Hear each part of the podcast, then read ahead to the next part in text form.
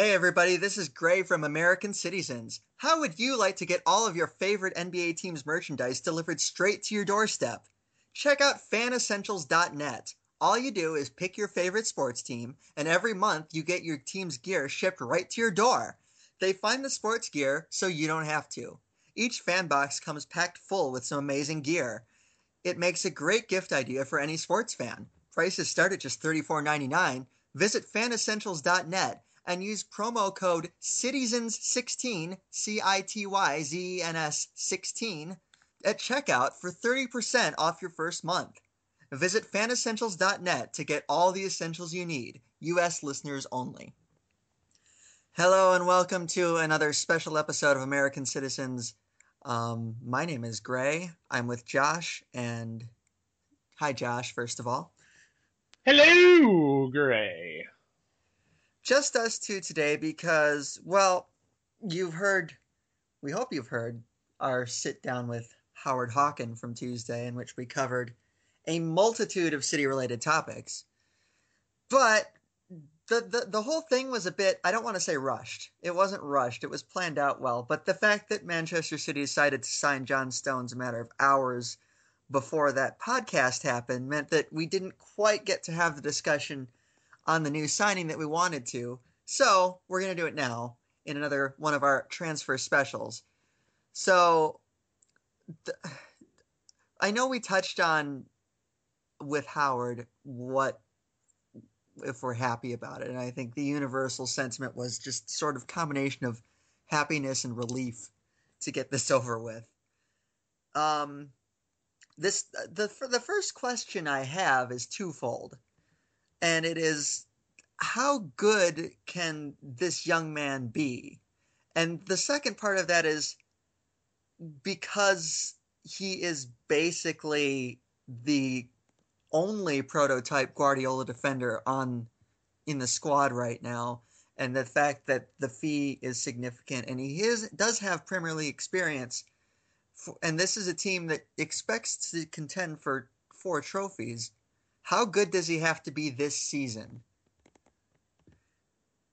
Um, he's going to have to be pretty good this season. I, I think that as we saw last season, uh, you look at how quickly the need for center backs kind of sprang up on City. Like it became very apparent very early that Mangala has unfortunately just not been a sound investment. Um, additionally, uh, it looks like Otamendi is is just too errant to be relied upon in in a you know a, a weekly manner. Now maybe Guardiola can do something about it, but you have at this point some seriously unreliable defenders. And I think that uh, a, a move needed to be made uh, Vinny, as much as he is a just the, consummate professional, I fear like Vincent Kompany is coming to the end of his career. Um, and I know it sounds really weird to say, uh, but when usually you see people have recurring injuries like this over and over again, it's a sign that that that their body is is well, for lack of a better phrase, falling apart. Um, I mean, the last injury that Vinny had, he quite literally did nothing. Like, I mean, he just all of a sudden knew that it was wrong and had to be subbed out and and when I was covering the UFC, I said the same thing about Mauricio Shogun Rua. I I think there are times when when there are talents who have the mind, the drive, the ability to be one of the best in the world, but they have a body that does not wish to cooperate. And I think that's where Vinny is at right now. Now, hopefully that improves, but I don't see it improving. Um, and so to, to, to put a bow on this, and, and I know that you, you can probably pick it up from here, in a Guardiola back three, back four, whatever he's going to use, having a ball playing center back who's not afraid to take chances, who's not afraid to push forward, but also has the ability to do so uh, is is basically I don't even want to say critical. It's essential. If you don't have that, the entire system falls apart. So, uh, I think Stones will have to probably acclimate to City and in, in sort of the the new level of challenge because he it's I mean he did get benched at Everton so he's got that going for him. But look man Roberto Martinez is the Lane Kiffin of of uh the EPL like apparently that guy just fails up.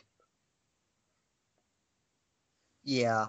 Um so I will say um there was I, I read something on Bleacher Report this morning um, that basically detailed the notion of you know is John Stones the right man for you know for the job, what have you. Um, and the note was roughly that the notion of really playing out from the back with sort of a quarterback in the defense is still sort of an untested theory in the English game.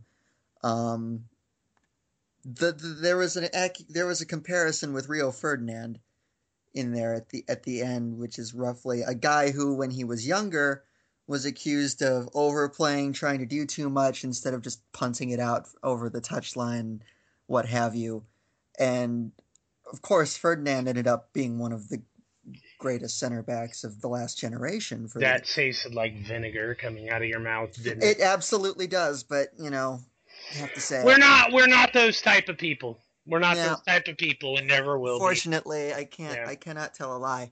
Yep. Um, but yeah, I mean, if if that's that's the comparison we're making here, and it is very much a new, you know, the classic English center back is John I think though that's changed though. I was I reading. Think a, a I think I, I, was reading a different. Or I saw that Bleacher Report article you were mentioning, and I can't remember what I was reading, but the idea that ball playing center backs are not a thing in the Premier League is is really it's one of those notions that's being put forward but is not statistically supported. Uh, there were, I believe, over seven teams in the Premier League last year whose center backs averaged uh, or had over 55 passes in a game. They averaged over 55 passes in a game. And there was one team in there who I think their their center back played around 68 a game. So this idea of building out from the back being foreign to the Premier League, I don't think and I'm not saying this to you. I'm saying this to the people who are putting this theory out there it's not really statistically supported. Plenty of teams in the Premier League, and I think this has a lot to do with the in, influx of, of tiki taka in in you know the the the early 2000s, I guess the early aughts, um, more late aughts. But uh, once they once that style of the possession based style sort of kicked off possession starts with having a ball playing center back. And it might not be half the Premier League yet, but we're getting there. And when you're talking about 20 teams and, and, and about half of them are using center backs playing 55 or more passes per game, look, man, uh, uh, football is a smorgasbord, and, and some of those teams in, in the Premier League just simply don't have the ability to play that so they tend to set up as as a counter-attacking side more so, or or maybe a one-touch uh, type of team. But but the statistics, at least from what I was reading, and I'm going to have to find the article uh, while you're talking. But but there are a healthy number of teams, at least over forty percent, that play the ball out from the back very regularly.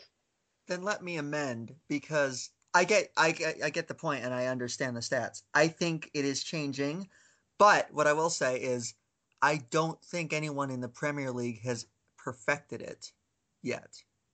And I think that Oh, agree. agreed. I think that ultimately what this is probably the best shot because Guardiola's entire career is based on you know building up from the back and having that sort of quarterback in the center of the de- in the center of the defense, the Piqué, the Boateng, and I think that he envisions John Stones becoming that for not just the time he's here for the next decade. He's 22. He's going to be here for a very long time. So I think that this is ultimately going to be sort of an experiment because John Stones is still ultimately rather unproven. He did not have the best of seasons for Everton last term. There's no disputing that. And he was criticized by Everton fans on occasion for trying to do too much, not playing the ball out, doing Cruyff turns in the defensive penalty area or what have you. And I think that what Guardiola can do for him is sort of teach him when to take the L, so to speak, or when to um what to do in your in the right situation, what's the right thing to do in a certain situation, what's the wrong thing to do in a certain situation. I don't he's not refined yet. And I think that the point of this, the point of Pep wanting him so badly, and he did want him very badly, as evidenced by everything that's happened this summer, is that he can refine him into that center back. Because we've told the story on here before. When Guardiola got to Bayern Munich, Boateng didn't even know how to defend. No one had ever taught him how to defend. And I think that that sort of I not that I'm saying that Stones has absolutely no idea how to defend, but I think we're entering into a similar situation where a very unrefined but very talented player is walking into a situation where he is going to get a master class in defending and the goal will be to make him world class. And there the obviousness of the reason that they wanted this transfer is apparent. He's young, he's English. There is no other English center back anywhere that has even the potential to be a ball playing defender of this caliber. And so I'm really excited about it. And you know what struck me watching the interview, the, the official site interview, and all the pictures is he looks ecstatic to be here. I don't remember another new signing that has looked so excited to be here in recent years. And I think that that is because he knows what Guardiola can do for him in his career. Yeah, I'm inclined to agree with you on that, and we've already seen videos straight from the first day of, of Guardiola going straight over to Stones and working with him immediately. Um, you know, I, I think it was relayed in the phone call, if memory serves correctly, that Pep basically explained to him that he sees him as a Gerard Piqué type and that he can be as good, if not better, than Piqué. um, and when you see some of the things that John Stones can do with the ball, especially that one GIF that was flying around uh, a couple of days ago, I'm sure you saw it too, uh, where he, you know, was was pl- playing touches you know, to get around three different uh, uh, defenders, but where he was touching the ball and how he touched the ball and weighted it just enabled him to, to put on a master class that I don't think a lot of them expected from a center back. Usually you expect your center back to, uh, uh well, Buffett? Yeah, not, not, not, not do that. Um, right. So, uh, I, I I do think that John Stones is going to be integrally important to what Guardiola does, but I do get the sense that Guardiola is more concerned with seeing out his development than making him available right away. Like he obviously will be available right away but I think Guardiola is going to shield him from a lot of the criticism that's going to come, especially because Guardiola is quickly learning how. All right, in the very same podcast, I want to talk about this. I, I, I want to deviate on a tangent if you'll allow. I allow it. Go ahead. ESPN FC. Uh, they bring up it's it's the Stones special, and and they're talking about the transfer of Stones in there, and and prior to that, they were talking about who was it was uh, Yannick Bolasie that uh, I think he was just sold for for thirty million pound. Correct. Yes, thirty million. Right. And and so they proceeded to talk about how Bolasie is in no way, shape, or form a thirty million pound player, and they got to Stones and they talked about how he wasn't a, a you know a forty seven million dollar player, but then whilst talking about Paul Pogba, uh, the, the the fee was mentioned and Burley stopped and he's like, I'm tired of talking about money for players, like you know, if if you need a guy, then go ahead and spend what you want to get him. If the club has the money, then who cares? And I'm sitting here thinking, you cared when it was Bolasie, you cared when it was John Stones, but when it's Paul Pogba, who, by the way, 47 million pound for a top class English defender when we already consider the English premium. Now look, he may have been benched, but everybody unanimously agrees, including Craig Burley, that the kid's got the goods. So per Burley's own admission, this kid is good. Um, and and has the ability to be great. I just, I guess I don't understand why it's so much more damning that City spent 45, 47 on potential, but it's not a big deal that Man United broke a, a transfer record for a guy who, for all intents and purposes, does not fit what Mourinho's trying to do. Right. Like Mourinho's created a system of like if unless Mourinho has gone and reinvented his style of playing, I don't see how Rooney and Pogba have the legs to play his let's absorb all the pressure in the world and then counterattack these guys. Like that's not going to happen. It's not. Right. I, I agree with that. And I actually think that the, the Pogba fee is not, you know, we were hearing some absurd numbers, and the official party line from both clubs is it's a bit, it's around 90 million, which I don't buy that for one second. I'm going to, I'm going to pretend to buy it and say that if that's it, then that's perfectly reasonable. Yeah, as if- reasonable if- as that can be. If if if that is in fact, I'm opening up a crisp cold Coca Cola here. Don't worry, I'm not drinking at what is this?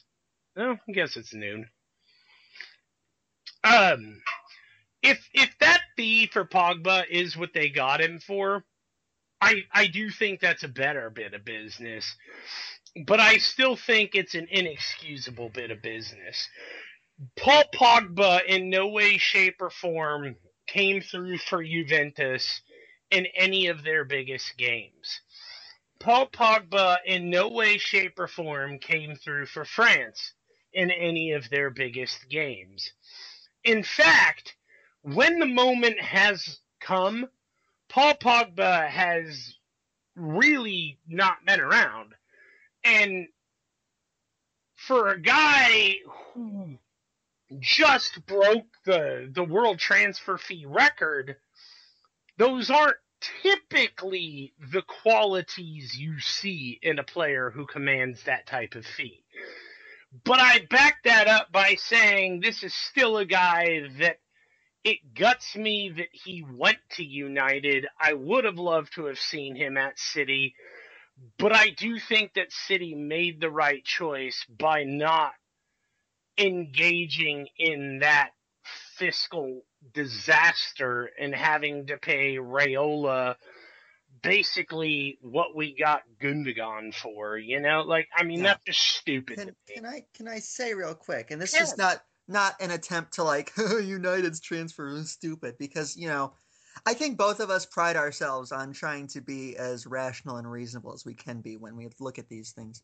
But um, you know, I, you keep hearing that Pogba he's not the finished product, which he's not, and I completely buy that argument. He's not the finished product. They're paying for potential yet. They're paying for you know what he could ultimately become in a couple years.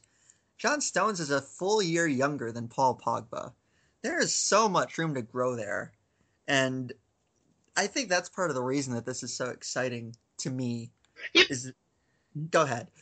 Well, I just want to ask: Isn't your point supported by the fact that Paul Pogba had Antonio Conte and Max Allegri coaching him?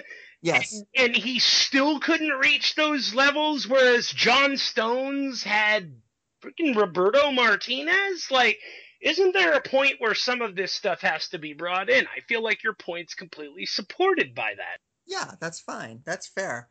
Um, I don't know what Paul Pogba will become. I I do think that we discussed this previously. The success or failure of this transfer window for United will be ultimately based on whether he succeeds or fails at Man United. And I do think I would tip him ultimately to succeed. But, you know, this is riskier than the previous world record transfers. Bale was very much a finished product or when when Real Madrid went in for him, he had accomplishments to his name. He had lit up the world's, you know, one of the world's foremost leagues. Same with Ronaldo. That was not at all a, you know, if there is such a thing as a non risky world record transfer, I think those were it. This one has a significant more amount of risk to it, I think, and he is going to have a lot of expectations to live up to for a guy who does not have the resume that Bale or Ronaldo had when they walked into Madrid at the Bernabeu. So I'm really actually interested to see how it plays out, and count me as one of the people skeptical that Pogba and Rooney can coexist in in the same eleven. Yeah, I, I, well, I'm skeptical that this Manchester United team is is even going to work as Jose. I, I mean, look, Jose Mourinho just spent you know a billion putting this team together, and I frankly am not even convinced that they are as good as Arsenal at this point. I think Arsenal will still finish higher than them. Watch uh, Chelsea. Watch Chelsea. I'm not. I I don't know what happened to Chelsea last year, but I, I have I have little to no faith in Chelsea succeeding simply because see, of the, the the the lack of work that they've done on the transfer market. N'Golo Kanté is fantastic and I love that bit of transfer business. In fact, N'Golo Kanté, I think, was was one of the steals of, of the transfer window. Uh, but even N'Golo Kanté can't cover up for the deadness of John Terry and Cahill's legs. And that and is I, ultimately why I don't think they'll win the title. Can I make a comparison for this year's Man United? You may. Do you remember Mourinho's first year of his second spell at Chelsea in 13 14? See? Reminds me a bit of that, in that there is something there. They'll be better, but ultimately, I think they're going to fall short where it matters. That's kind of what I see developing here. Well, unfortunately for everybody else, that was just setting the table.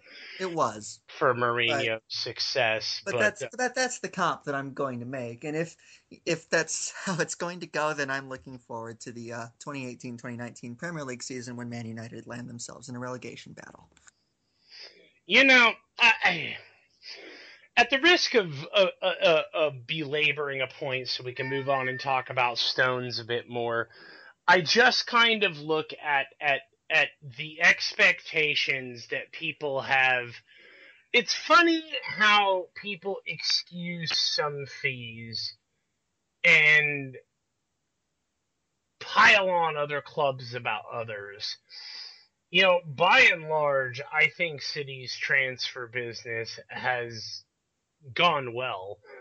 Um, Txiki probably doesn't get enough credit for some of the things he's done. And I would I, go as I would go as far to say he deserves a bit of an apology from some people. Oh yeah, I would I would I would agree with that sentiment wholeheartedly. And I, and I think it's kind of funny too because I know we talked about this with United and, and City basically being the same club. Everybody wanted Woodward gone, and now that he's gone and opened up the checkbook, they're like, "Ed Woodward's the greatest." Uh, the funny part about City fans is they're still like, "Txiki sucks." Um, look, he he he got Sané for much lower than than people expected. Uh, Everton and, and Stones was a classic case of if you want the guy, you're going to have to pay what they're asking. And even then, City were still able to get the, you know, 3.5 million less uh, than than than what Everton were asking. Um, and I also thought that the, the, the fee that they paid for De Bruyne is looking perfectly reasonable. Now uh, it is, yeah.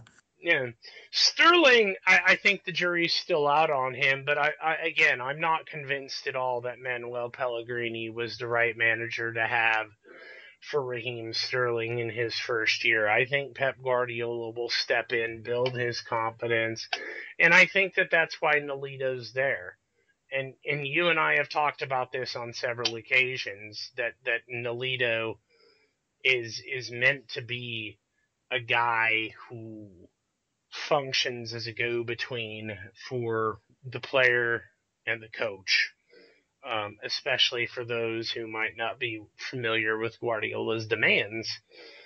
Um, but I but I think all in all the the the, the for the same price that United paid for Paul Pogba, Manchester City landed themselves four or five of the top young players in the entire world.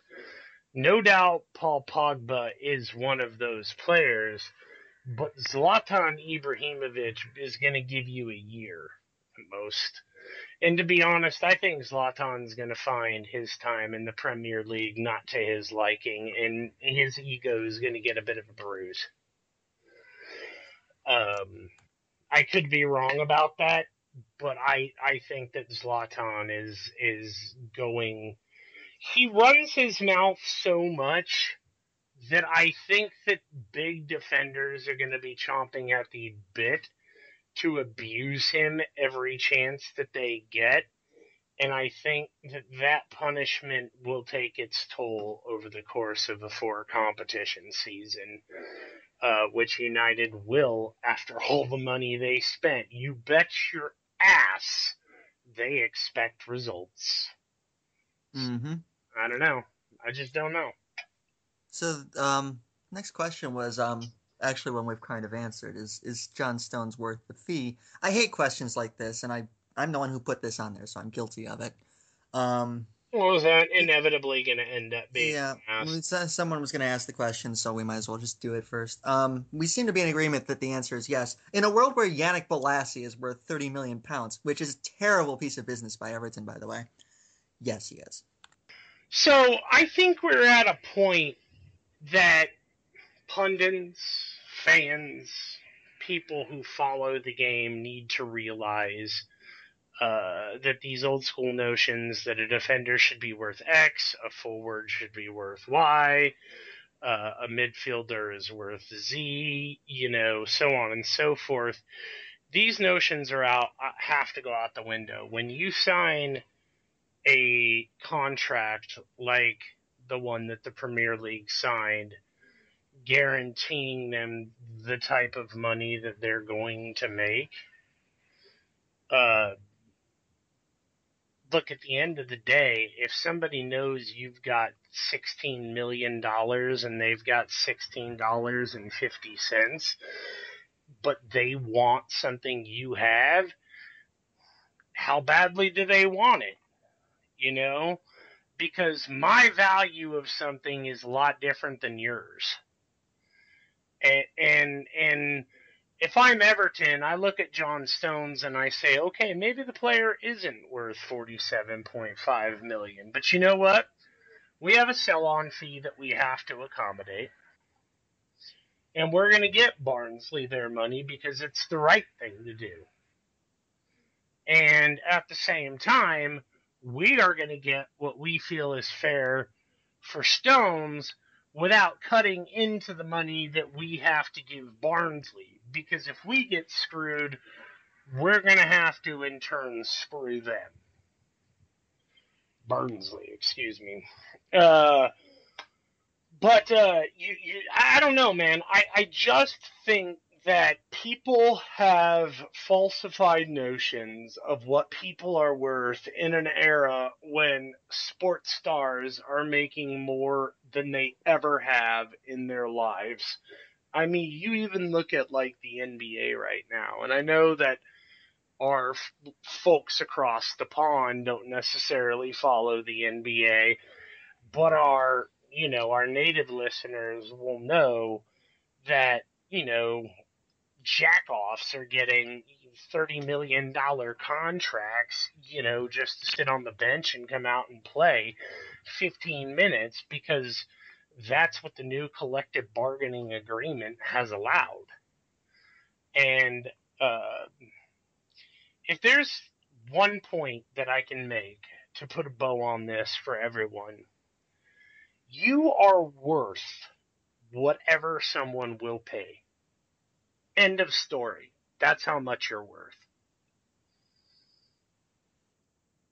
Right. And I think that's, you know, we can sit here and scoff at some of these transfer fees, which we are. Yannick Bolasie for 30 million, you know, it's absurd. But, you know, that's what they value him at. So, you know, what am I going to don't spend it, you know? What, am, what are we going to say? Don't spread the, you know, at least you're benefiting other clubs like this, and the the money's going around a bit, and it's just going to. The money's staying within the Premier League, right? Like correct. So at the end of the day, the league is be- staying richer because Premier League clubs are overcharging. I mean, look, Leroy Sané is is Zane or whatever, however that I I find that we mispronounce people's names so often on this show. Uh, but Leroy Sané, if you look at the bit of transfer business that was done there and the price on it, it was a lot more equitable, I think, than than what City paid for for Stones. But at the same time, if you're just looking at those two players in a vacuum, and talking about upward potential, I don't know that you'd have either one of those guys rated ahead of each other in terms of what their ceiling could be. Yeah, that's that's where I'm at with it too. So, you know, I'm not I think like I said, we have said numerous times a young English defender who doesn't really have any sort of contemporary in the English game for that price, I don't really see how, you know, it is a steep fee for someone who does not have a lengthy list of accomplishments to his name, but you can see the technical quality. And I think that's the important part here. There's definitely something to be had there. Um, so the next question, in light of all this, are you comfortable with City's defensive options as we start the season in from when I speak right now about little less than 48 hours.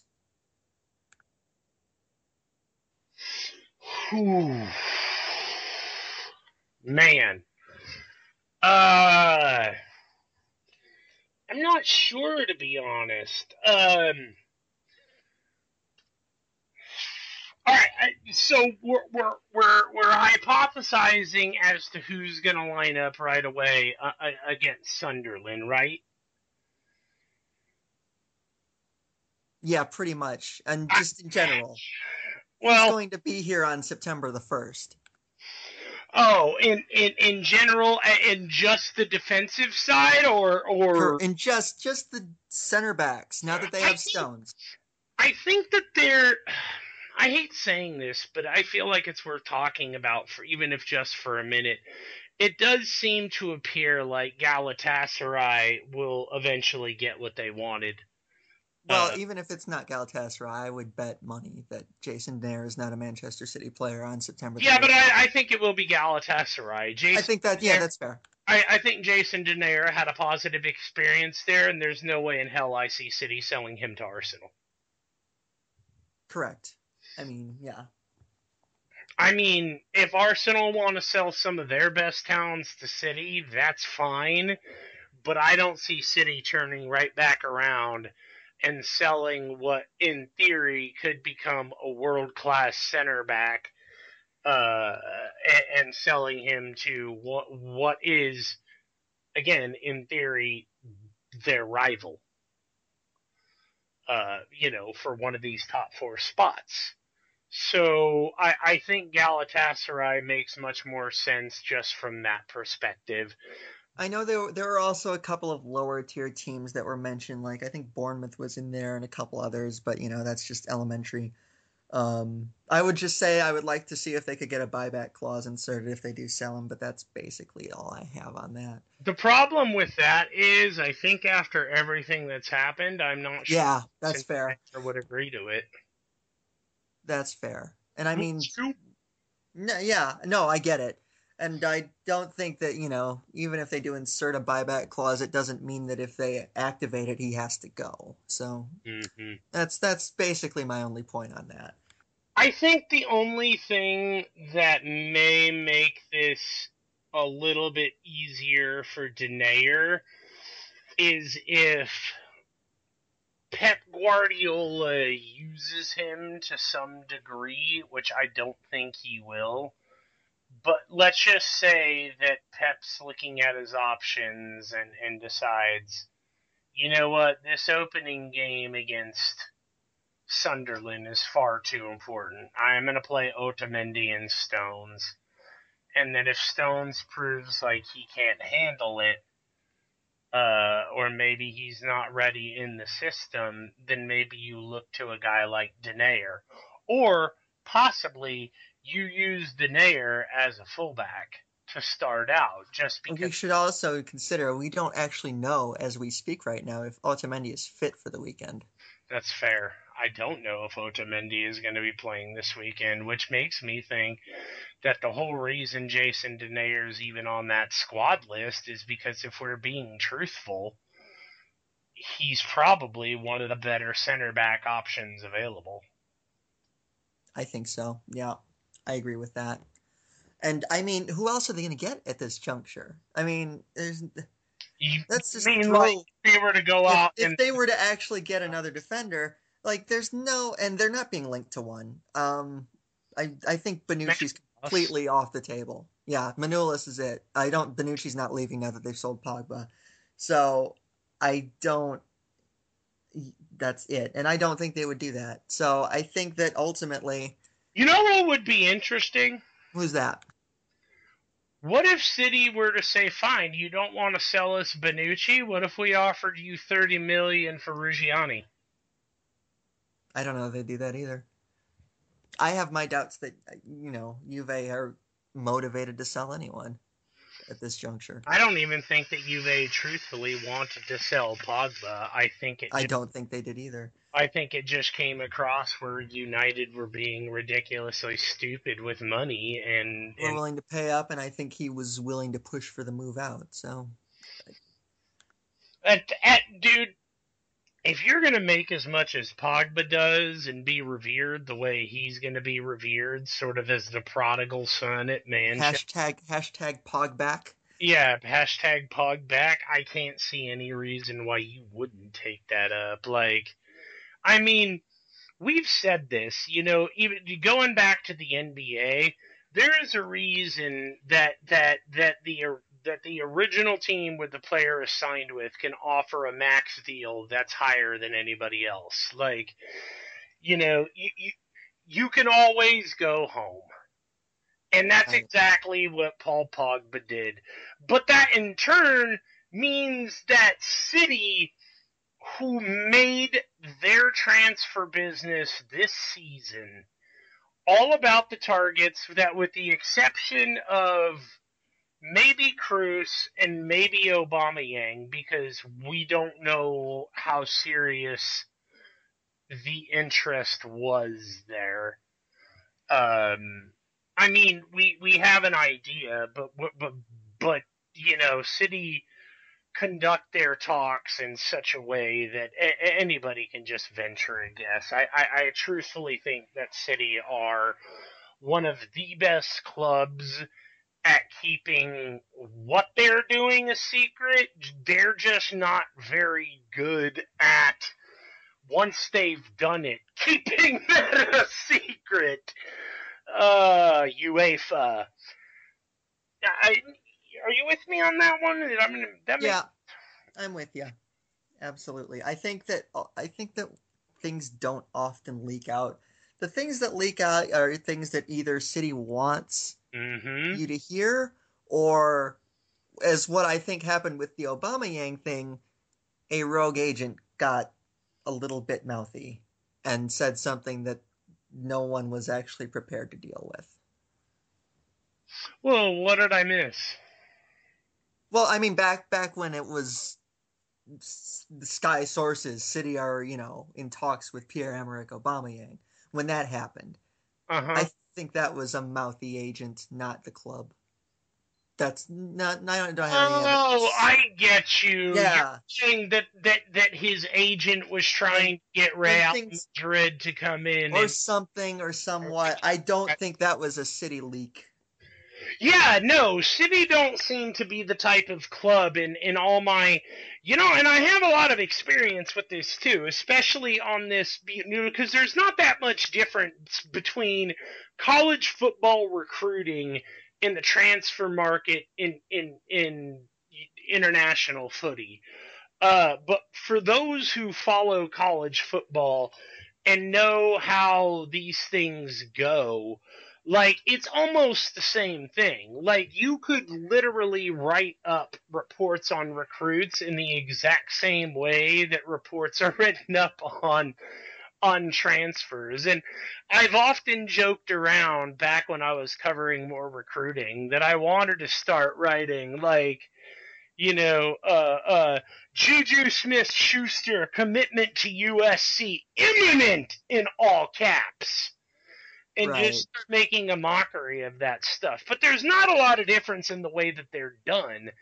And and you if you follow it long enough, you truly get a sense at which teams, which clubs, which organizations are better at keeping a lid on things and keeping that sort of information in house until they're ready for components of it to leak out, and which clubs are all about putting their business out there. And and I think if you're a club like Real Madrid, you can just sort of put your penis on the table and say, "Take a look, everybody. It's got 11 European cups. It's big." And and you'll win that argument. You just will. But with your Manchester City and and and you're trying to start a project even though you've got the best coach in the world, there's still a lot of things that Manchester City have yet to do. And so getting people to buy into Guardiola isn't the issue. It's can Guardiola get the job done in the amount of time that people think he will be there? But we also tend to think that uh, Guardiola is going to be there a little bit longer than just the three years. Right. And you also pick up on like the buzzwords that come out and the the final offer ultimatums and all the nonsense that comes. And I think that City when they leak things, they leak them when they're really confident of things happening. Did you read that article? If you Google it, I can't remember who wrote it. I want to say it was the Mirror, actually, though. it could have been the Guardian. It could have been the Mirror.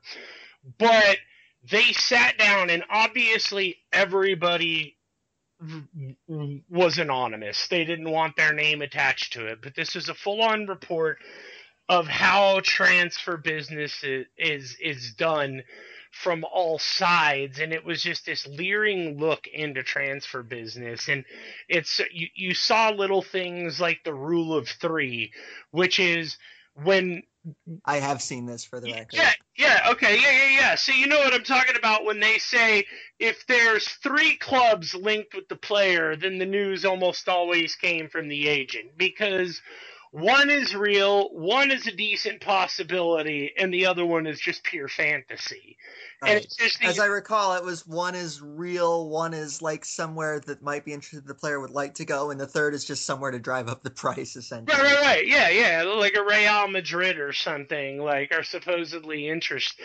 And I, I can't help but wonder these people that do this, they should hire people who are a bit smarter than them to come up with realistic clubs because when these reports come out and you read crap like, ah, Real Madrid could be very interested in Fernandinho or whatever. No, they're not.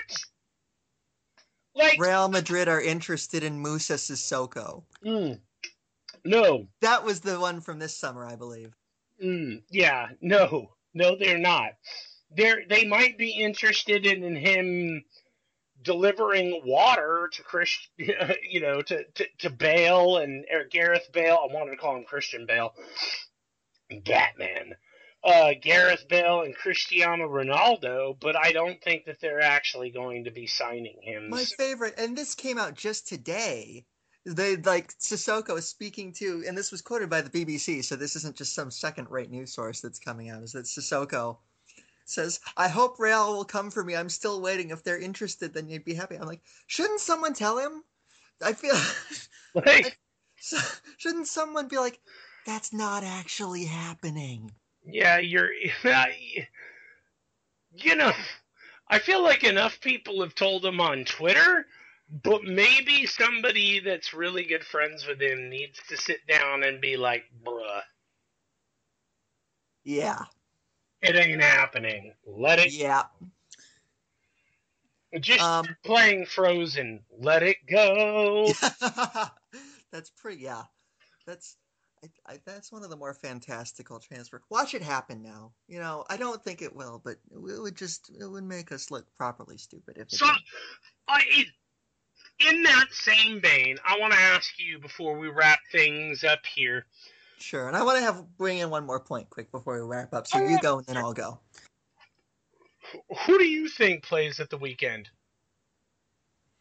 I think it's um Stones and Otamendi if Otamendi's fit, and if he's not fit, I would not be shocked to see Tosin in there. Actually.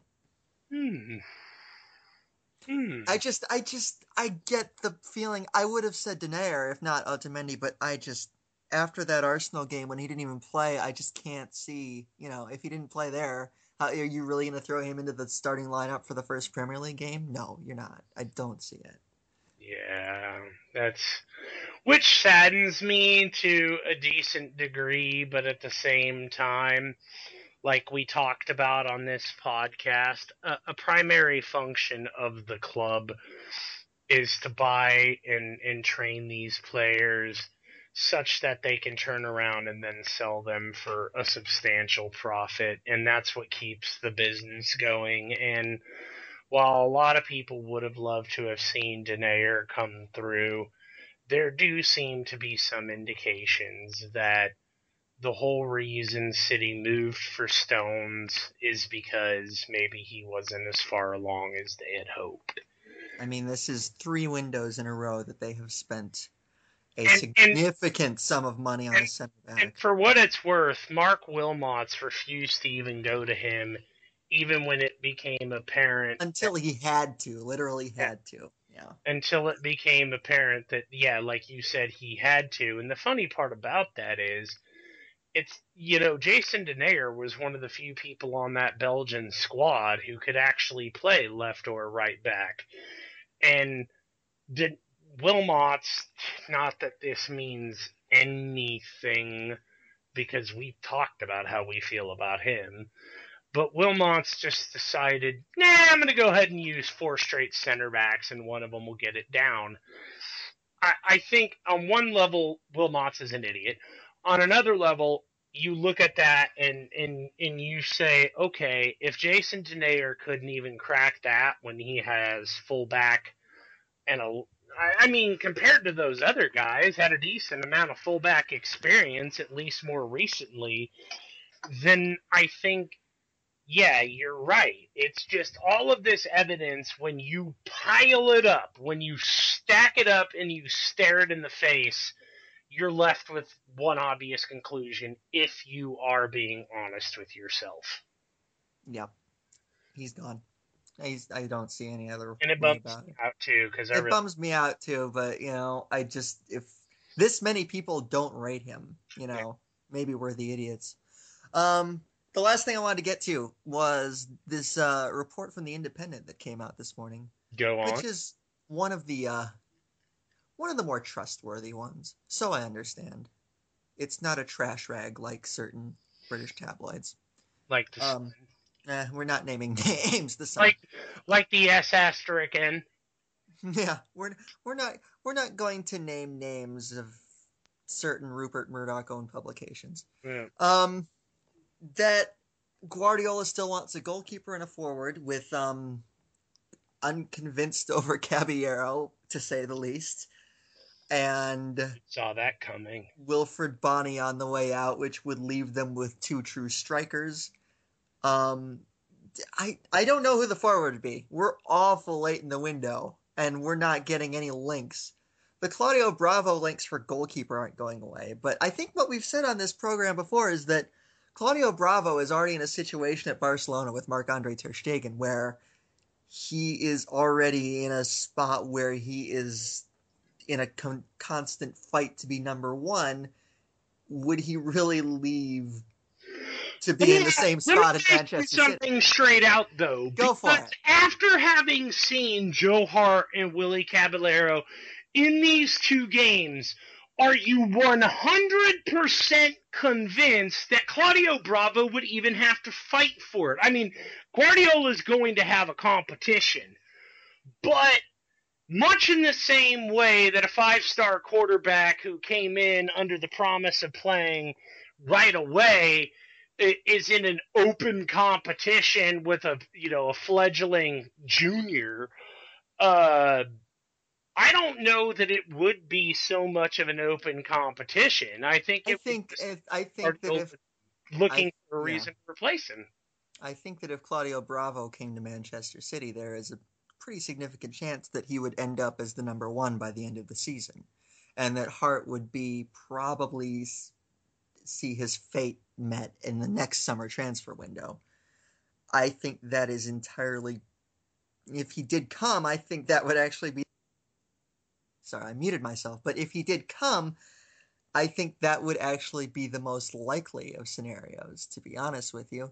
Um, you know, the question is how does both of them react? How does Hart react to that? How do you handle that as the man manager if you're Pep? I don't, you know, but I do buy that they would love to get another goalkeeper in there because, like, like I said on Tuesday, this is the first time that Guardiola has ever walked into a new club where he does not have an in-house option that can play the way he wants to. He had Valdés at Barcelona and he had Neuer at Bayern Munich, both of whom could play the way he wants to play. But Caballero can't and Hart can't.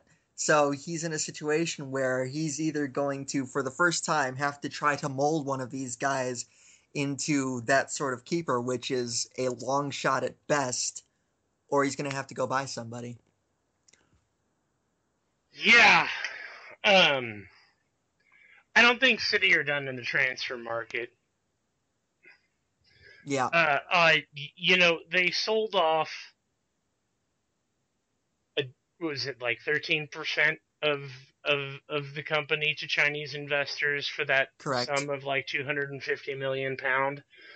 Um, now they haven't sold too many people yet, so some of those. And that's a can I can I if I can go Yeah, there for go a ahead. second. please. When we're looking at the Champions League squad that was named for the qualifier, which will obviously can obviously and will obviously change assuming they make it to the group stage. They got 21 guys on there. They have to leave spaces because of the quotas and all that nonsense. Um, Kompany's not on it, and Gundogan's not on it, and both of them will have to be on it, assuming that Kompany doesn't break again before they have to register people. Um, which is non-zero chance of that happening. But let's just assume that his recovery goes well and he's back playing in say September, October, so they would register him for the group stages. That means you got to get two of these people off. And if they sign one or two more people, I mean, if they sign a goalkeeper, Caballero goes. that's an easy one. Um, but if they sign another forward, you know, you, you start to look at who's named to that qualifying because they're going to have to swap out at least at least two, yeah, at least two and maybe three. Um, Bony's already not on it. Nasri's already not on it. So that takes away two options. And the rest you look at, Kolarov is an obvious one. Um, but beyond that, you know, who who goes? You're looking at this. As I'm looking at the the midfielders and Fernando. Are you sure? Yeah. Really? Yeah, I don't think Fernando is. I think Fernandinho is, but I don't think Fernando.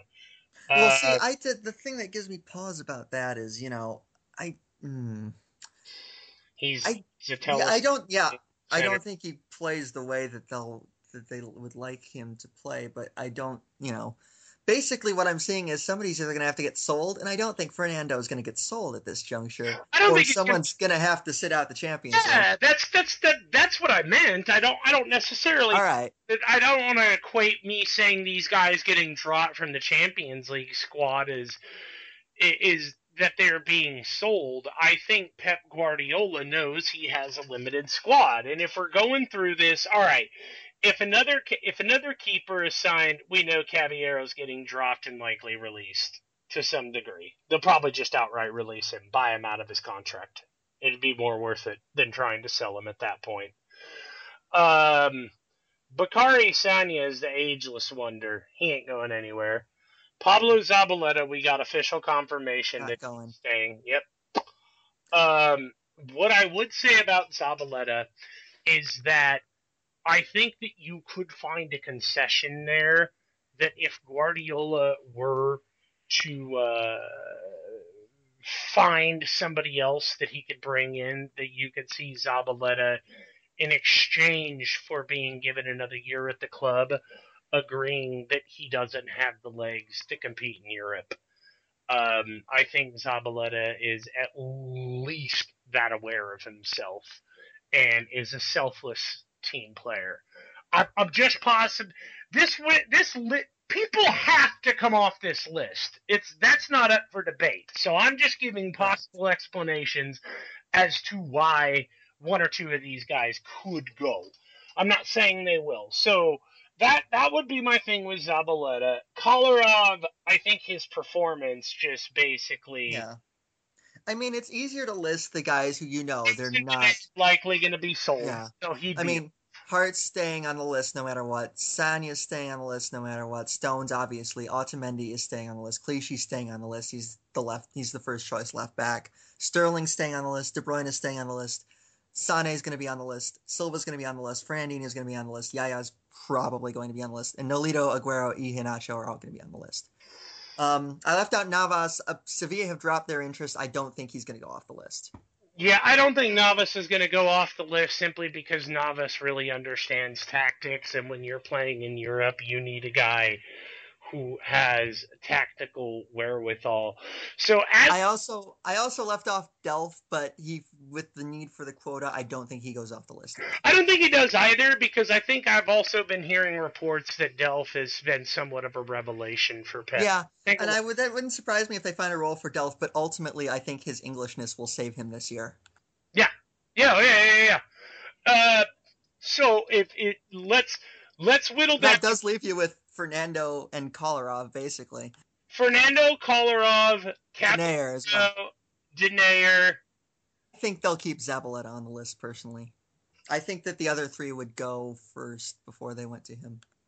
So okay, because that would leave them awful thin in defense. So we'll we'll we'll leave Zabaleta on the list, but you've got Kolarov who can go, Cabby who can go, and, And the other thing about Fernando that posits your point is that I think that Aleix Garcia, I don't think needs to be registered for the A list. So could he could theoretically step in as another midfield option, fill the Fernando role as a deep lying passer, and they would. I mean, that would basically fill. You know, a, they wouldn't. They would have another option there. I I could be wrong on whether he needs to be registered or not but I don't think he and Angelino, I don't think either of them have to be officially registered on the A list. yeah, I think I, I don't know what the rules are there, but I don't. I'm kind of speculating. I think it's you have to have been at the club for an under 21 for a certain amount of time, and it's just weird. And I don't actually. So Um, we, we, we've landed on Kolarov, Denayer, and Cabby, uh, and possibly Fernando as as our four that we are in agreement because we are not in agreement on Zabaleta, so I'm going to remove him. But these four, we seem to be in agreement that that those are the the the, the guys who could drop their spot because As I researched this, by the way, I'm not sure if Alex Garcia actually would have to be registered. He might be, but I think irrelevant of that, I think Fernando's on the chopping block. Yeah, Fernando. Uh, okay, because you have to get Ngundu on at some point. That is Correct. going to happen. If this, And I think that Denayer and Kolarov will go before Fernando does. I do too. I think Denayer. I personally feel like Caballero, Denayer, and Kolarov are the three set to be removed before anyone else. Correct. So if he gets another keeper, see you, Caballero. If he can get himself, uh, uh, or if Angelino and because see, here's the thing. I think I could see him bringing Maffeo or Angelino into Champions League, but I don't think he brings both. Mostly Right. because the space prohibits it. And I think that, well, I think, and again, I'm speculating here, but I think that Angelino and Maffeo would not have to be registered. Okay, fair. Um, I, so, which is why I think that left back Kolarov gets the chop. Angelino deputizes for Clichy because, and they'll keep the two senior right backs. I, I, I think is the most likely of, because Angelino's been at the club for a while. yeah. So, um, and let me UEFA Champions League registration rules, squad registration rules are strange. I know that much. Let me. I know. My my experience of in this in the rule book rules lawyering knowledge comes from playing Football Manager, so I should probably look up the actual rules. But I know that the the A list is uh, no more than 25 players on the A list. Two must be goalkeepers. Eight must be uh, locally trained players and full um, and the association trained club trained players. Um, a player can be on the B list if he's born on or after, and this is for last year, so that you can probably move the year up a bit. Uh, first of January '94, and has been playing for the club uninterrupted for two years since his 15th birthday. Whoa, Aleix Garcia. I do, so Aleix Garcia does not make the list. Yeah, I was about to say Um, I don't think he qualifies. I think Angelino, despite his loan moves, does because Yeah. he signed in 2012. So yeah, he would be all right. Let me see on Aleix Garcia. He- Aleix Garcia signed at the beginning of last season, so there's no way. he- yeah, he's 19. Um, Mhm. Maffeo signed in 2013, so he would also be okay. Yeah. So Garcia can't come, so that likely increases the chance of Fernandinho or Fernando staying. And that would mean Maffeo and Angelino would likely be your your deputized fullbacks at, at some point in the tournament.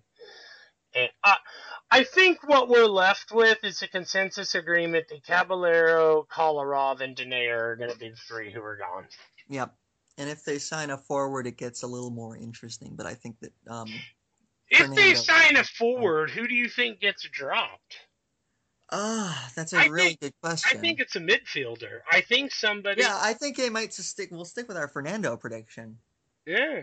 Um, because and they'll just hope that Gundogan holds out because then they'll still have Delph and they'll still have Touré and they'll still have Fernandinho to go with that.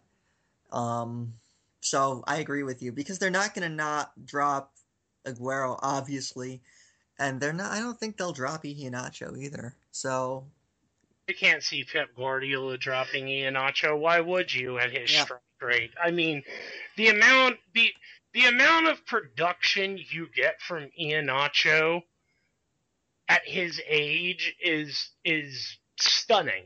It's flippin' stunning. And he can play out wide, which is what he does for his country. So he gives Guardiola options options up front, and that's what Guardiola likes. I think with Fernando, and this is why I, I think he's the fourth guy on the chopping block. I'm making my case for him here. Fernando is very limited in what he can do. He's not a versatile player. He's very much a center defensive midfielder, maybe even a center back. Although I tend to think that he doesn't really have the footballing brain that Fernandinho does his counterpart. I think Fernandinho's would be a bit more equipped to play center back.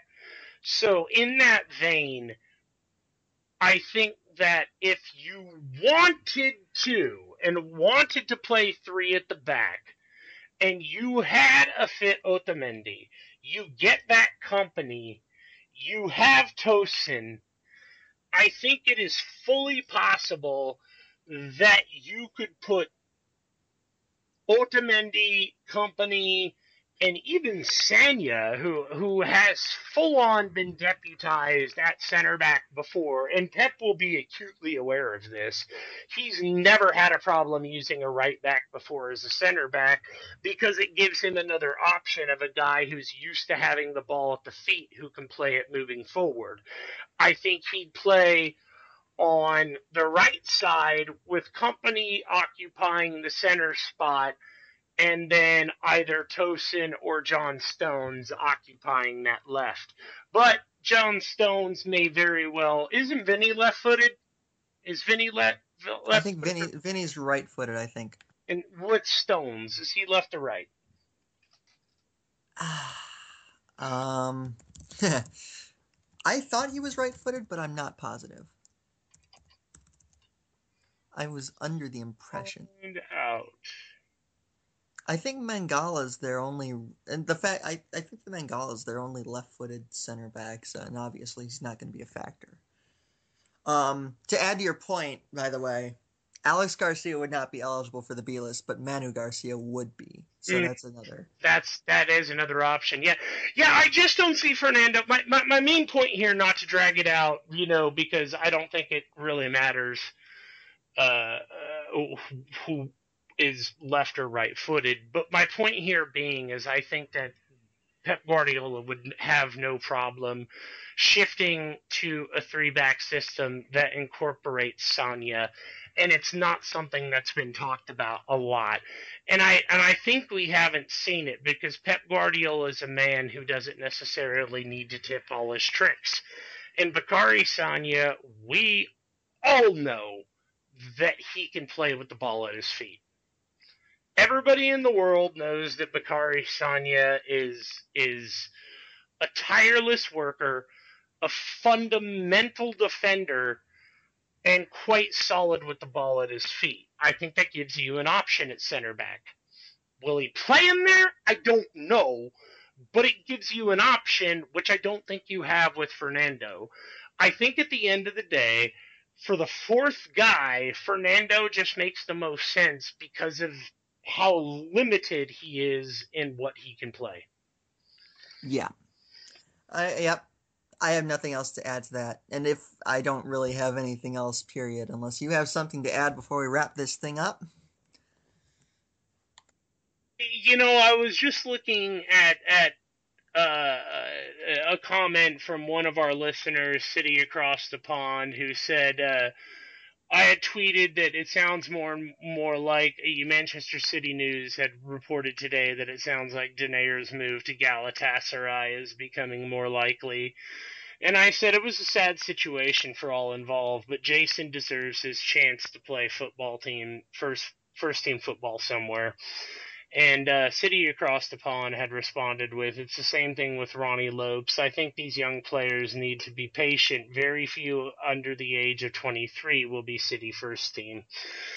Um, I agree with the sentiment completely. Um, I think he's right to a certain degree. I think, though, with Pep Guardiola, the dynamic of the age does change. Pep Guardiola has shown no aversion to playing guys who are 16, 17. Uh, well, maybe not 16, but 17, 18, 19 doesn't necessarily bother him. Um, if if the guy has the requisite skills, then then he'll make it into a Pep Guardiola side. But whereas whereas by the way, just a really quick interruption. I would the youth seemed to be pretty stonewalled under Pellegrini. There was no real no none effort to integrate any youth players into anything more than some garbage time minutes, even in the League Cup. And this is why I got so frustrated. Wait, whoa, holy crap. Let me see here. MCFC Pride had just tweeted that. Is this about the Rulli deal? Yeah, the Rulli deal looks a lot better in detail. We bought him for four million in loan to Sociedad until January. Then they have to buy him for eight point six million pounds. We retain the thirty percent sell on clause and have first option to buy back within two years for twelve million. Yeah, you know, when when you get to the details of that deal, that looks like an outstanding bit of business. They've basically gotten. We want to talk about Rulli for a brief yeah. minute. We said we were going to talk about Rulli and Jesus. Sure, let's do it. What they've done with him, by the way, is they've basically gotten a quick profit now, um, a share of the profit on a future sale, and they've basically locked a price in on him for the next two years. If Pep decides that you know maybe they don't sign Bravo this window. Maybe next summer they can go in for him at a fixed price, especially if he has a really good season or two at Sociedad. So you know that actually looks like a really smart little piece of business. Yeah, um, and Rulli didn't look amazing yesterday against Honduras, but he had a rather impressive and very confident penalty save uh, though I was talking with Sam Lee from Goal just very briefly throughout the match, and I asked him whether Geronimo Rulli's mistakes were because he didn't necessarily know any better, like youthful mistakes, or if they were learned bad habits. Because if they're learned bad habits, then that can be problematic to undo. Uh, but if it's just a situation where he doesn't know any better because he's younger and nobody's taught him, then that's the exact kind of thing that Pep Guardiola wants to get his hands on. um, which kind of leads me to my, my, my, last question on Geronimo Rulli before we close out with Gabriel Jesus. I wanted to ask you about this because you look at Rulli, and I don't know how much you've been able to see him play with Argentina in the Olympics. My guess is zero outside of the clips on uh, Twitter that I'm sure a lot of people have seen. Uh, I know for a fact that I've watched about. I I literally have not watched a single event in the Olympics. This, uh, actually, that's not true. I did watch Brazil lose their or uh, to draw their opening match with the Republic of South Africa, which gave it only felt like a loss. Yes. Yes. Um, but uh, you you you. So, how much have you seen of Rulli? I suppose would be the absolutely nothing. I confess. absolutely nothing on Rulli. Okay, but that that's sort of immaterial to the question that I was going to ask. If you look at Rulli, I know you've seen Angus Gunn. Uh, now Gunn comes from pedigree, but when I see Gunn play, I see several of the same traits that I see in Joe Hart. very flat footed, slow to react on distance shots. But I will say this Angus Gunn, as a penalty saving keeper, is outstanding. He seems to get that quite well. And I don't know if it's because it's crappy, you know, youth players that are taking the penalty shots or what it is. But in terms of, we saw Gunn's ability to shut down Dortmund players uh, in in that PK situation. Um, and I gotta tell you, man, uh, some of those saves were just bona fide. Like they they weren't lucky guesses; those were authoritative. Um, are you convinced by Gunn, or? And I guess this is really weird to ask that at, at such an early stage in his career. But has Gunn put enough confidence in you that you feel like he's the best option for City moving forward? Or no. okay, that, answers that question. What, well, why then? What what what about I, him makes? I just I don't I like you said. I think there's a lot of the same issues that will uh, arise as with Hart. I think that you know City have been sort of doing this whole La Masia style. They play the same way through all the age groups thing in the last few years, but it hasn't quite you know Angus Gunn is, correct me, I'm going to look up his exact age so I don't come off sounding like an idiot here. He's 20 now. He's one of the older prospects in the youth system. He is still, you know, the whole distribution sweeper keeper thing is he's been around since before that was a thing. So I I just I don't see him, being a number one in a club of cities caliber. I don't. Um, I would be interested in seeing him loaned out or something and see how he gets on wherever uh, find the right fit. But he's I think that the real, you know, the the sweeper keeper style guys who are going to come up through the academy are going to be a bit younger than that because of how the timing of which they have sort of transitioned to that more fluid all the way through the academy top to bottom system. It is still a more recent thing that mostly came in along with Txiki and Soriano when they were hired late in 2012. So I think that I I think I don't see Gunn as I, I see him as a talent, but I'm not sure he's the right talent for. Do you think that Gunn falls into that category we mentioned earlier of guys who will be sold on for a decent sized profit? I could see that happening, yeah. Because, you know, especially if they bring in a Rulli. Not this window, obviously. They won't, they can't and won't be doing that this window. But you know, you look ahead to next summer. Rulli is a very young keeper, and you would imagine that if they do decide to bring him to City, he's 24. That's really young in goalkeeper age. Okay, fair enough. That's really young in goalkeeper age. You know, you get you get goalkeepers playing up into their upper 30s. Well, but but by that token, I I gotta be a, a contrarian here. If if you're that, that that Gunn is one of the older guys and he's not really developed, but you're saying... I'm not saying that. I'm not saying. I I know where you're going with that. Okay. I'm not saying that. Um, and I, sh- you know, is you can tell you tell me this is do you think Rulli is more of that sort of active sweeper sort of keeper that Guardiola's system demands, or is he not? I don't. I gotta be honest. I I don't know. I, I mean, from what I've seen out of him, I think. so this is the question that I asked Sam, and, and, and I think he, I, I because I think yeah, that I think that's the million dollar question. Yeah, Sam never got back to me on this one. I'm not calling him out at all, Sam. If you're listening, I know how the business goes, but I did pose this question to Sam so I could ask it uh, straight to you is that when you with Rulli, I'm not sure if if Rulli is a guy that at 24 he is going to be a guy that can come into Guardiola's system and pick it up right away, or if it's a situation whereby City, like you said on a previous podcast, picked him up because they wanted to have, you know, a, a, top quality young goalkeeper.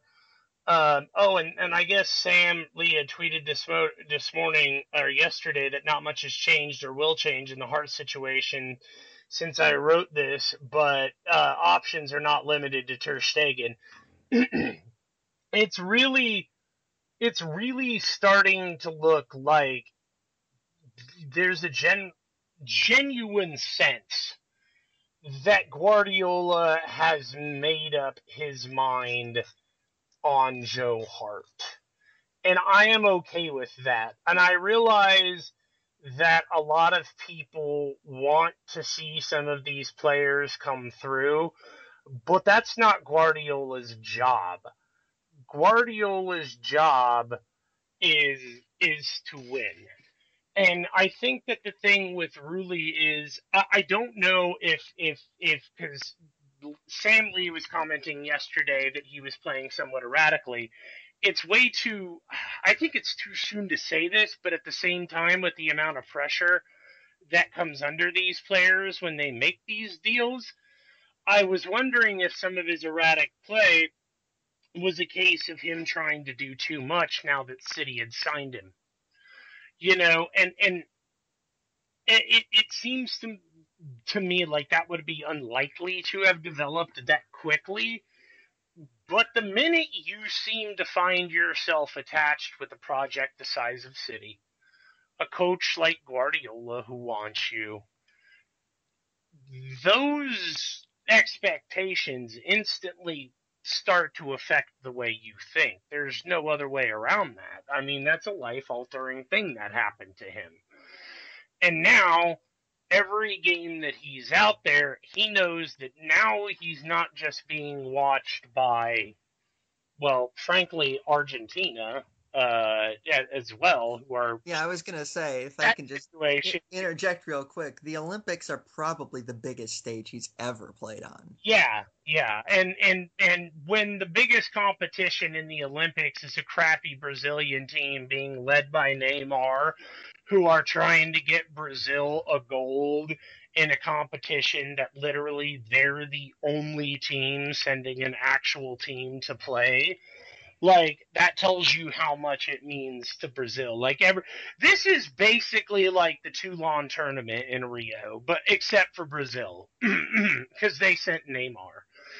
But I do feel like there could be a small possibility that that Rulli is is now playing maybe a little bit erratic because of the city deal. So I don't know. I don't know. I think I think you kind of just need to wait until Real Sociedad get into their season and La Liga sort of takes over that distraction for him, you know, because there's going to come a point in the La Liga season where his brain's either going to have to turn over or we're going to find out that he doesn't have the mental ability to, to, to play for City. But I would think that there will come a point in the season where you're just so overwhelmed by everything that's going on in La Liga that you just don't have time to think about Pep. So hopefully we'll start to see the consistency of Rulli in that situation. And if he starts to shine, then we'll get a better idea of whether or not he's one for Man City or one for the future in terms of of the the the paycheck. Um, but I I don't I don't know how I feel about Rulli. Like the, the whole loan deal was so convoluted when it was signed that I almost felt, and this sounds awkward to say, but I felt no urgency to look up any information about Geronimo Rulli just because I'm like, really? Like, what the hell is this deal? Like, I don't want. We don't even know. You said we don't even know if they're going to keep the guy. You know, I mean, I don't. But now having seen the the actual deal in the light of day, I think I am going to to take the time seriously, sit down watch some of Rulli's games and see what he's all about. And and I'll I'll record as many Sociedad games as I can this season uh, to to to see what kind of a product City have. I will just wrap this up by saying basically, you know, unless a move for Bravo materializes in the next two weeks, I think that the city goalkeeper situation will be actually really addressed next summer, and I think it will be addressed next summer. One. It may even be addressed during the winter. See, that would be a little more difficult, which is why I'm loath to. I I think that it depends a lot on. There's going to come a point in the winter where some of these clubs are going to realize that they're not in competition for things, and they're going to have to sell. And if there comes a point where Guardiola feels like he can get his hands on a product like, I, I, mean, crap, even a guy like Weidenfeller, like, I mean, just, you know, a guy for a half a season or something. I, I, you're right. You're probably right that nothing, nothing ever really gets done in that January window. That's that's really only used if you need to bolster. But I, I might be in the same camp as Sam Lee. And I go back to my earlier statement. I don't think City's done in the marketplace. And I say that for one reason and one reason only. Last year, after they completed all those major signings, City came right out and said, We're done. They didn't do that this time. Mm-hmm. They didn't. And Otamendi came rather late. Yep. Too. And that was kind of out of nowhere. So I mean, there were the links materialized basically a matter of days before it actually happened. So let's let's touch on Gabby Jesus real briefly and get the hell right, out of here real quick. Yeah, um, I did see the goal. It was a very nice goal. It was, and um, so well that covers it.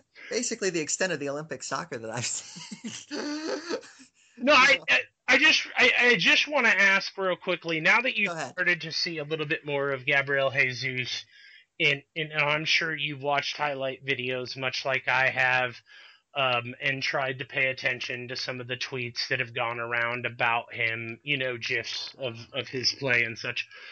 Um, how are you feeling about that signing coming in? In because you know, you, it's funny that we talk about this, and you mentioned there's another, for, you know, what about another forward coming? we keep forgetting that Jesus comes to Manchester City. Oh yeah, that I haven't forgotten. I haven't forgotten. I was just oh. going off, you know. No, but I, but I'm, the rumor from this morning. Who do you think Jesus would go in to the Champions League roster? Well, we'll stick with the Fernando prediction. Okay. Um, I mean, there's a lot that could change between now and January or December or what, what have you. You wind up sucking it up. That's true. Yeah. Let's hope um, he doesn't do that. Yeah. And I, you know, they might give him a break with the Brazilian season ending when it does, and he's playing the Olympics in the summer, and he'll probably have played a ton of football by that point. So, you know, you I don't know what they'll do with him. The kid too, like you don't. Right. At that point, the Champions League would be getting into the nitty gritty of the competition, and I think that if he were to come over and say he got a beautiful ball from Nolito or Sterling, and and you know he just fluffed his shot or something, you don't want that wrecking the confidence of him. So it may be in Pep's best and in, the player's best interest when he does come. And I hadn't even considered. I'm really glad you mentioned the amount of football he'll have been playing at that point. I hadn't considered the possibility of a rest for him. So that that's that's that's a really good point. So maybe he doesn't replace Fernando at all. Yeah, he's, you know, I think we all have this idea, especially with the forward situation as it is right now, where it's basically Aguero and Iheanacho because Bony's definitely not in their plans. But I think it's an awful lot to ask a 19 year old who has played an entire year of football to come in and be like, well, all right, let's go. I think you mentioned that the, the, one thing that comes into my mind i swear to god i won't be long with this one but everybody keeps talking about well city are really thin up front. City are really th- thin up front. I don't think they're thin up front but i think that in terms of pure strikers i think that it gives some people pause. Okay no no no I, I that's that's fair play. I get that. But look at what he did at bayern. Like that's true. I mean were they any less thin up front if you consider that Götze is sort of a wide player. I don't or, consider Götze as out and out forward. Yeah, yeah, no, nor do I. Just as the same as I don't consider Nolito an out and out forward, Correct. despite the fact that they have him listed there. So the idea that Pep needs to have more strikers doesn't quite resonate with me as loudly as it does with other people because I think that the only issue that you run into with Manchester City as opposed to Bayern is that Lewandowski doesn't and Muller do not seem to have the same track record for injuries as yeah, Aguero. that's it. I think that's a big part of it is that Aguero just can't. You know, there's going to be a point where he's going to get hurt, Yeah. and then they don't want to be left with Kelechi or bust. Basically, I think is Because that's because fair to and, and and it's still fresh in the mind of James Milner playing as a false nine a couple of years ago. That's still fresh in everyone's mind. He actually didn't do too bad. I'm not saying he did badly, but I don't think it's an experience anyone wants to see repeated in some form. No. Well, in generally speaking, Pep's experiments with the false nine outside of Lionel Messi, I don't think have gone exceedingly well. He tried that same setup with Götze, and we saw how that worked out for all involved. Uh, I think. Look, when when people say City are up, are thin up front, I don't. I think that they sometimes set aside, and we can wrap up on this where the goals actually come from in a, in a Pep Guardiola team. They have so many men forward and so many midfielders that guys like Silva, which honestly scares me because Silva's kind of a crappy finisher. Um, Kind of. I hey man, Can we just be blunt? He's a terrible finisher. no, because he's he's had a couple of shots. Sometimes he'll be world class, and then sometimes it's it's Navas like sometimes. Yeah, yeah, yeah. Well, dude, Navas had that one shot last season where I swear to God, I dropped my drink and just fell to the floor laughing. I can't remember the game, but Was it the Palace game where he missed the open the open goal? no, no, no, no, no, no, no. That, I, the fact that we have to figure out which one it was really, I think, says it all. This was the one where, like, I think, like, even the announcers were talking about it. So, the first person who uh, who who can send us the name of the team or find us a GIF of the goal, I don't know what we'll do because it's not like we have a whole bunch of crap to give away. Uh, but you know what? We do have Hashtag shout out. We do have well no nay nay nay. We do have fan essentials. And we can use our one month giveaway to the person who finds it and sends it to us. I'll have to contact btr uh, and and find out how our giveaway works. But in in in in my fine print version of the contract it said up to my discretion. So I feel like this is as good as anything with the month. Uh, it's my birthday in, uh, it, uh, in a couple days, so uh, four days to be exact. So I feel like I want to give something away for my birthday. So the person who can find us this GIF will, I will find out what I need to do, but we will get you a Fan Essentials giveaway. Um, which is sort of like a loot crate box, but for sports teams. So if you don't know what loot crate is, look it up and then just think you get sports crap inside the box instead of, uh, uh well, loot. Um, but there was a shot from from Jesus, and I'm not making this up. He went. He was coming in off the right side, kicked the ball, and the ball literally went sideways and went out the touchline across the other side of the field. Like he entered into the box and like just slammed the shot and it it the goal was forward, but the ball went to the left. I've never seen anybody do this except in FIFA. Where you just accidentally have the controller pointing the wrong way when you when you send it, you're like, well, that's not what I meant to do. His shot actually went sideways it was it was the most ridiculous thing I've ever seen, and and everybody in the world had a good laugh about it. And I saved the video somewhere. I'll have to find it, but yeah, find it, send it to us, and ye shall be the winner. Um, but what what were we originally talking about before Jesus? I don't even have a. We were talking about how did we get on the t- subject of Silva's finishing? Uh, oh, I was saying where the goals were coming from on a Pep Guardiola squad. Oh yeah, go ahead. They they they they come from the attacking midfielders as well. The, there's just so much volume. It's accuracy by vol- volume. You're just bombarding teams with so many attacking options Silva, Sterling, Nolito, just all these guys coming in and making runs that you don't need Aguero to be the sole per- sole person putting balls into the net. Yeah, that's fair. And I have nothing else to add to that. So we've that we've, we've gone on long enough. Yeah. Um, um, do we have a guest next week?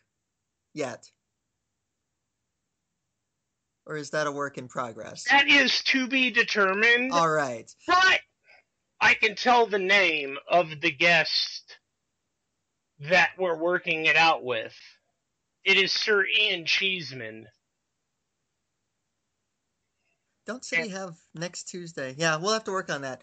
City have a uh, Champions League qualifier next Tuesday, so we'll have to figure that out. Yeah, and I told him via DMs. He said he'd be on route on Monday, but I told him that we could do the podcast whenever and and just sort of work around his schedule whatever would be easiest for him in transit. So you guys may get a special surprise episode or we may just record it early and release it on tuesday as always. Of course. Well at some point next week we will have at least one thing for you. Probably two because i know we will want to react to the champions league qualifier once it's done. And um, so you'll want to stay tuned for that, and we will have that. That's going to be brutal, dude. We're going to have to do back to back. So we've got. Yeah. We have to do Monday. No, we'll have to do Sunday as a reaction to Sunderland, or possibly Saturday. And then we're going to have to jump right back around and either Tuesday or Wednesday react to Champions League. So. It'll get us match fit for the busy English schedule. I'm ready. I'm ready. That's right. I'm ready. We are so excited to have actual football to talk about. Let me tell you. I know. Um. So that's all we got for this episode. We'll again we'll be back probably twice next week at least. Um. So you'll just want to keep an eye on the Twitter account. That's at America Cityzens America because Twitter has a character limit. Um, we'll keep you updated on when our episodes are coming, what's going on with us. Um, remember, you can subscribe to us on iTunes as well if you haven't already done that. Um, and we are on Blog Talk Radio. So this has been American Cityzens. Thank you for listening, and we'll talk to you again next week.